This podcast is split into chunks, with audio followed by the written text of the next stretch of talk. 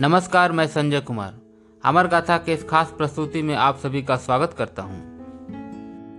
आज हम बात करेंगे अलीगढ़ मुस्लिम यूनिवर्सिटी के प्रोफेसर खालिद बिन यूसुफ की सर्वधर्म स्वभाव के परम हितेशी, मानवतावादी अलीगढ़ मुस्लिम यूनिवर्सिटी के संस्कृत विभाग के पूर्व चेयरमैन प्रोफेसर खालिद बिन यूसुफ, चौवन वर्ष की आयु में कोरोना संक्रमण से 7 मई 2021 को निधन हो गया।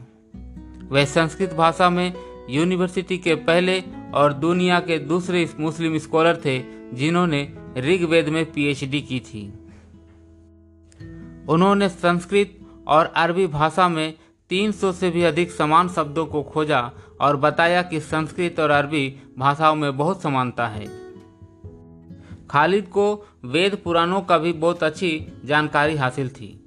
उन्होंने नौ किताबें और पचपन शोध पत्र लिखे थे।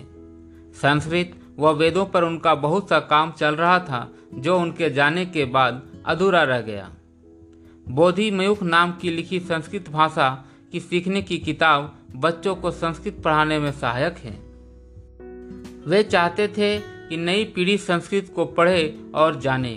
उनके अनुसार अगर वे संस्कृत नहीं जानते तो वसुधैव कुटुंबकम का अर्थ नहीं जान पाते। उन्होंने वेद मंत्रों के, लोक जीवन के महत्व पर भी बहुत काम किया था। उन्होंने ऋग्वेद के नीति तत्व, इंद्र सूक्त में नीति तत्व कुरान में मानवतावाद किताबें लिखी थी। उनका जीवन बहुत ही कष्टमय था। बचपन में पहले पिता, फिर माँ का साया उठ गया। एक हादसे में उनका भाई मर गए। वे संस्कृत के प्रति एक समर्पित व्यक्ति थे, जो विरले ही जन्म लेते हैं। प्रोफेसर खालिद बिन यूसुफ का एकाएक चले जाना संस्कृत भाषा और अलीगढ़ मुस्लिम यूनिवर्सिटी को बहुत ही बड़ी क्षति है। आशा है आज का यह एपिसोड आपको बहुत पसंद आया होगा। इस एपिसोड को ज़्यादा से ज़्यादा फॉलो और शेयर करें।